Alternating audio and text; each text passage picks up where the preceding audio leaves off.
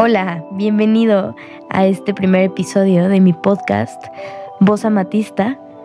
Mi nombre es Rosy y hoy estoy súper contenta de por fin grabar esto. Eh, estoy feliz de tener este espacio para poder compartir y eh, sea cual sea la razón por la que llegaste aquí, te agradezco mucho por estar y espero que disfrutes tanto esto como yo. Eh, um, bueno, este primer episodio yo quiero hablar acerca de, de un tema relacionado a la comunicación. Y es, eh, así como lo viste en el título, las cosas como son. Eh, suena un poco fuerte, ¿no? Bueno, a veces eh, me he dado cuenta que las cosas como son es, es, un tema algo fuerte, es algo que, que, para algunas personas incluso nos puede parecer como, como agresivo, ¿no? Pero lo que yo quiero aquí compartirte es que hace unos días eh, en mi cama, ahí en la mañana, estaba tripeándome como de con qué, qué problemas o qué conflictos tenemos para relacionarnos con las demás personas. Y esto me llevó como a otro hilito que es pues comunicación, ¿no? No, no nos comunicamos muy bien. Eso está claro, ¿no? Pero después me quedé pensando, bueno, ¿qué, qué problemas dentro de, de, la forma que tenemos de comunicarnos unos con otros son como los que prevalecen más? Y, y me di cuenta, le puse, le empecé a poner ojo a un problemilla que incluso es bastante cotidiano. Eh, y es que eh, no siempre decimos las cosas como de verdad las sentimos adentro. Porque a veces nos sentimos comprometidos.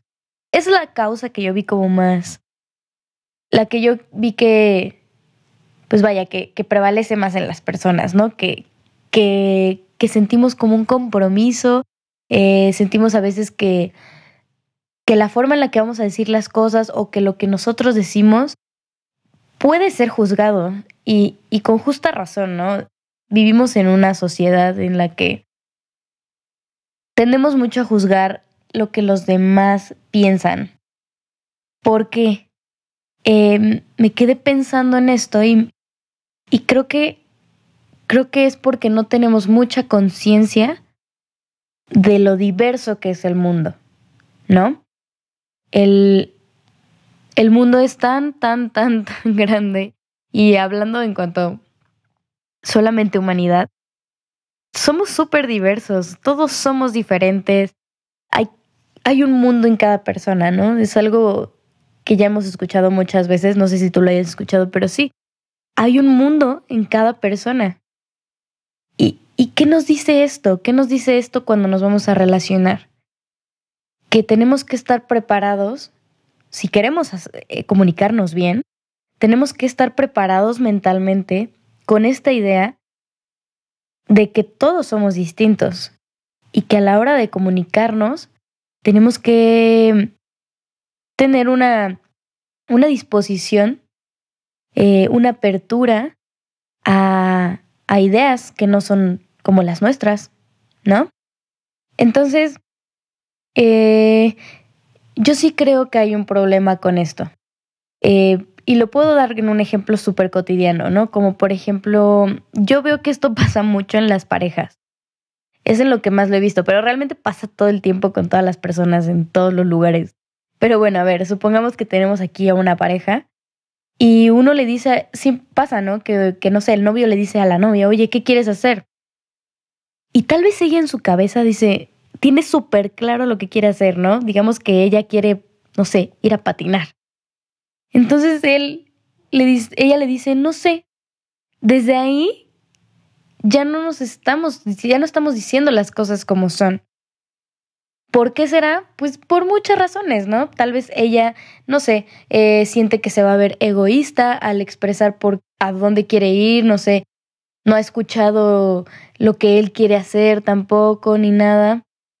Pero a la hora de comunicarnos, creo que también hay que desprendernos de, de toda esta parte de fantástica y de ilusión que tenemos a veces.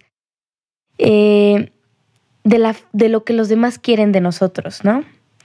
Eh, a veces nos ponemos como, no sé, como que nada más estamos pensando en lo que, en de qué forma debería yo comportarme para, no sé, seguir cayéndole bien a esta persona o para que no hayan roces, para tratamos todo el tiempo de evitar, evitar, evitar y evitar y evitar cosas que nos perdemos en eso, que nos perdemos a nosotros mismos en eso y, y le estamos mostrando al mundo alguien que no somos. Le mostramos al mundo a alguien que no somos cuando no podemos decir lo que realmente sentimos y lo que realmente pensamos y lo que queremos y lo que no queremos. Yo estaba el otro día pensando muchísimo en, en, lo importante que es saber decir que no. Más que decir que sí, decir que no. No porque sea más importante, sino porque a veces es más difícil. Culturalmente, em, al menos aquí, aquí en México pasa mucho que, que decir que no es como una especie de tabú. Y pasa mucho en las familias, pasa en las relaciones, en el trabajo, que, nos sentimos a veces tan comprometidos, tenemos como esta parte de nosotros que, que sí, que se inferioriza ante cierto tipo de personas y no puedes decirles que no. Y no porque esté mal decir que no, sino porque de verdad no puedes, porque te sientes tan, tan aferrado a esta idea de que tienes tú que cumplir ciertos estándares para la otra persona. Y, y yo creo que, que estas cosas pasan porque no estamos conectados con nuestra parte honesta. Yo decidí llamarle así como parte honesta, como si fuera una versión interna de nosotros mismos que sabe la neta de las cosas. O sea, la verdad es que eh, todo esto está relacionado con, con qué tan honestos somos nosotros con nosotros mismos. Em, por ejemplo, a mí me, pasa me pasaba mucho que, que yo, yo tengo muchas memorias de estar sentada eh, con un grupo de personas que están hablando de algún tema que me interesa y que la plática se está poniendo súper buena y todo el pedo. Y, yo sé, en el fondo hay un punto en la plática en el que yo en el fondo sé que tengo algo bueno que decir, algo relevante, algo, algo que incluso va a hacer tal vez que la plática sea muchísimo más fructífera, no, no sé. Algo que yo sé que es importante, pero no lo digo o no lo decía, más bien, por miedo a ser juzgada, por miedo a... Pues, pues hay muchos miedos, hay miedo a que te rechacen por lo que dijiste, a que te juzguen, a que alguien simplemente esté en contra de lo que tú dijiste. Y creo que no es cosa, o sea, estas cosas siempre van a pasar. Siempre, siempre va a haber alguien que no esté de acuerdo contigo. Siempre va a haber alguien que no le guste lo que dijiste. Siempre va a haber alguien que piense súper opuesto a ti. Eso no, no debería de impedirnos eh, expresarnos de la forma más clara y honesta posible. No debería de impedírnoslo. Este, yo sé que a veces es difícil, a mí me costó muchísimo, pero si algo te puedo recomendar que a mí me funcionó, si es que te sientes identificado con esto de que a veces te quedas callado o callada o, o a veces eh, dices todo lo contrario a lo que realmente piensas solamente por, por compromiso, eh, yo te, yo te recomiendo que cuando estés en una situación en la que te están preguntando algo, respondas inmediatamente lo que se te viene a la cabeza. Casi siempre pasa esto, no sé, nuestra mente a veces funciona así, ¿no? Que te preguntan algo y de verdad se te viene la respuesta a la cabeza luego, luego, lo que tú crees más correcto, lo que tú sientes como de, sí, de forma más directa. Y a veces volteamos nuestra propia verdad, ¿no? Respondiendo de otras formas. Pero no, o sea, contesta lo que se te venga a la cabeza. Yo empecé a practicar eso y, y sí requiere, requiere valentía. Requiere valentía y requiere conciencia de que lo que tú estás pensando, lo que tú eres y lo que tú sientes es lo suficientemente importante como para mostrarlo al mundo. Es lo suficientemente importante como para no disfrazarlo de ninguna otra cosa que no seas tú. Y créeme que yo he visto en mi, en mi experiencia, o sea, en mi propia experiencia he visto cómo la gente valora muchísimo más a una persona que es honesta y directa a una persona que no lo es. Aunque no estén de acuerdo contigo.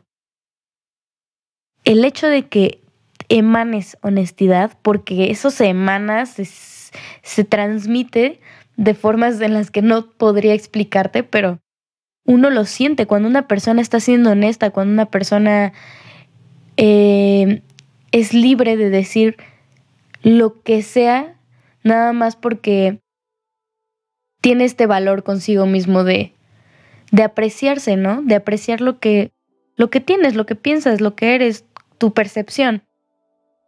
Entonces, eh, yo te invito a que, a que emprendas este camino de congruencia en esta cosa tan pequeña que es decir las cosas como son.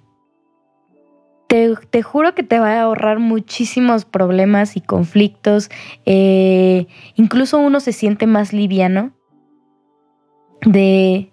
Te sientes más tú, ¿no? Te sientes más conectado contigo, más, más real, eh, más vivo, incluso con algo tan pequeñito como decir las cosas como son.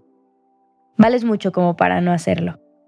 Y pues bueno, eh, hasta aquí este episodio. Eh, espero que, que, te haya funcionado de alguna forma, que te, que te haya hecho reflexionar, porque se trata de reflexionar. Y pues nada, eh, yo te mando un saludo y nos vemos en el próximo. Gracias por estar aquí. Bye.